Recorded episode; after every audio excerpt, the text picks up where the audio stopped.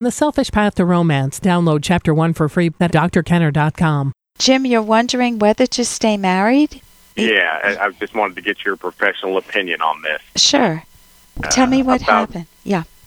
Well, uh, my my wife had an affair about three years ago with a coworker, Okay. and uh, yeah, and then she disclosed it to me, and we've been working through that, and we've sought couples counseling, and I went to an individual counselor, and she went to counseling, but something we have three. I- It's important to say we we have three children together, three boys. okay. How old? Uh, oh, uh, my oldest, uh, 18, then 15, and 10. okay, and they all know about the affair?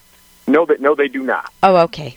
Mhm. No, they do not. Some uh, some extended family members know, but no, my my children do not know. But I'm conflicted here because even though I've forgiven her and we're trying to work through this, something inside of me has died in terms of the feelings toward her. Yes. where I feel like I can put up with her and I can make nice for the sake of the kids. And, and, and most days we can get along just fine. But I'll never have this, I, I feel like I'll never have those same feelings of love, which I used to have for her. And I'm just torn whether I, you know, is, is this is this a charade that I'm going through that I just need to end, or is this something that gets better and those feelings may return?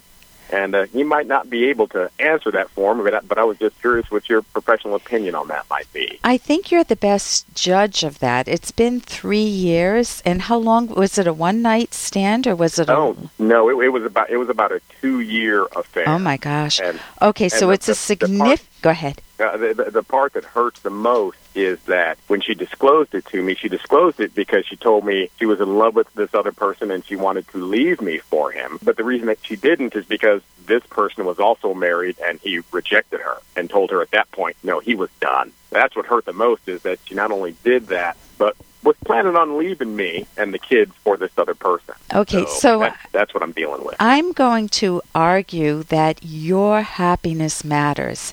Yes, and you need to weigh some very difficult values, some of the top values in your life. And that's the stability of your kids. How would they handle it? They're always at delicate ages, but the age of 18, you know, that's when you start having your first love affairs and relationships, uh, and 15 and 10. So they're at an age where they're looking at relationships, maybe not the 10 year old, but I probably was at age 10. uh, but that's a significant, significant betrayal. This is not just, oh, I got drunk one night and I kissed him at the bar and I feel so Yeah. guilty. I'm so remorseful. I'll never do that again. And making amends and I really love you and I miss you so much. What's happened is you've basically, well, let me back up.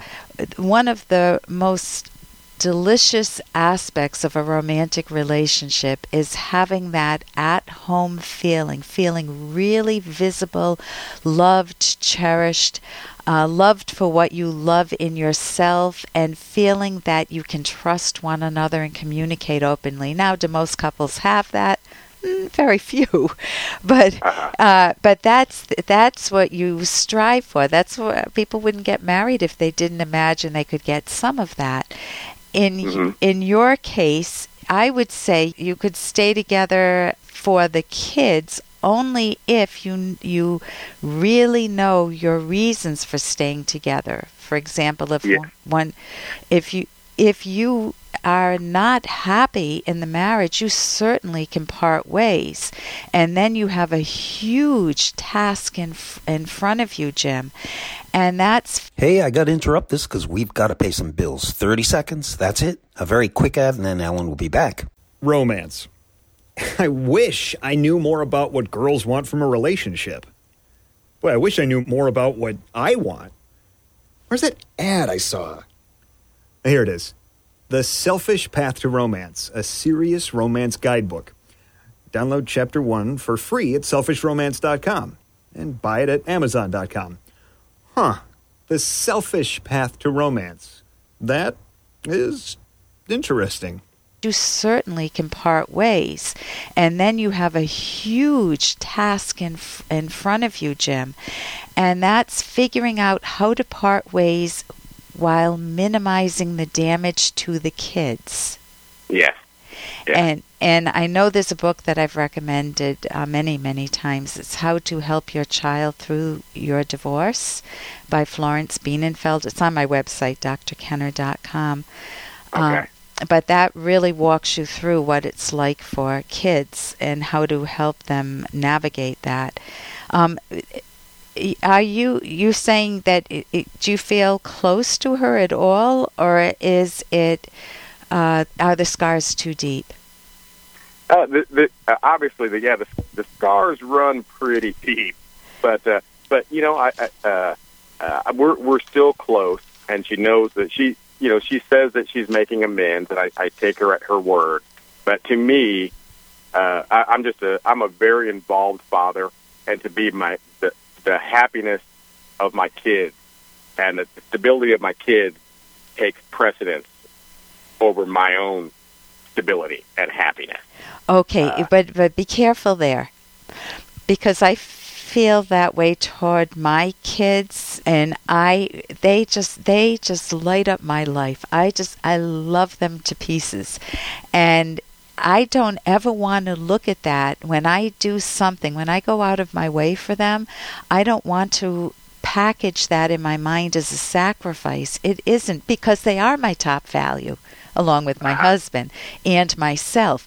So if you're doing things for your kids because you don't like them but you feel duty bound to do it and it's a huge sacrifice and you never wanted kids in the first place and it's a burden, but man, you carry that cross that would be a real sacrifice. But if you love them and they're one of your top values and their mental health is really important to you, then you don't want to lie to them. You don't want to betray them. Um, I mean, that doesn't mean you have to come out and say, you know, your mother had an affair two years ago. You would have to figure out how to manage that information if and when it ever came out. Um, but you would want to, uh, you have a trade off do you want your romantic happiness and to be with the kids? Um, you know, I don't know how that would affect uh, living arrangements. It's a big Yeah. change in your life. So it's you weighing those. Plus, you've got financial issues, you've got Yeah. extended family. Listen, I'm going to recommend two books. One is the one that I mentioned earlier, the, the book I wrote with Dr. Ed Locke. At the very end of that book, there's a very short appendix. It's how to part ways and start over if you cease to be soulmates. Okay. So it's just Okay. it it will walk you through in a very short, concise way, easy to read way, how to turn things around. I mean, how to at least evaluate what you want to do. The Okay. uh, um, and I did mention the book for the kids. Um, I think you just have to be really good for yourself, to yourself, and figure out: Do you want a romantic relationship in your life too? You know, is this yeah.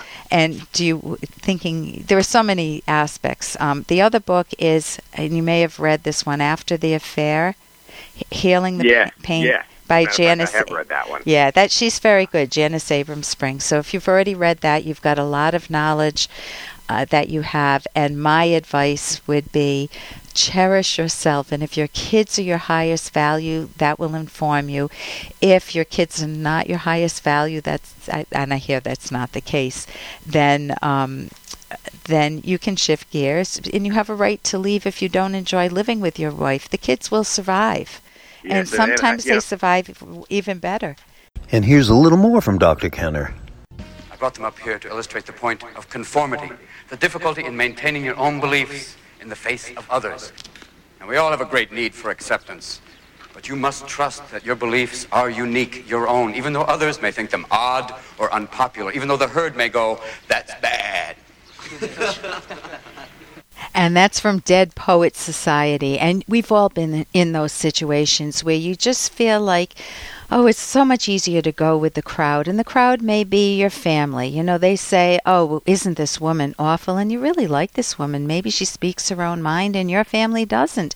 And you agree with what she says, but your family doesn't. And you just sit there quietly and don't say anything. You don't say, well, no, I disagree or I see it differently you just go along. Or someone says, I love that movie, or I hate that movie, and you just go along and agree with what they're saying, even though you have different opinions.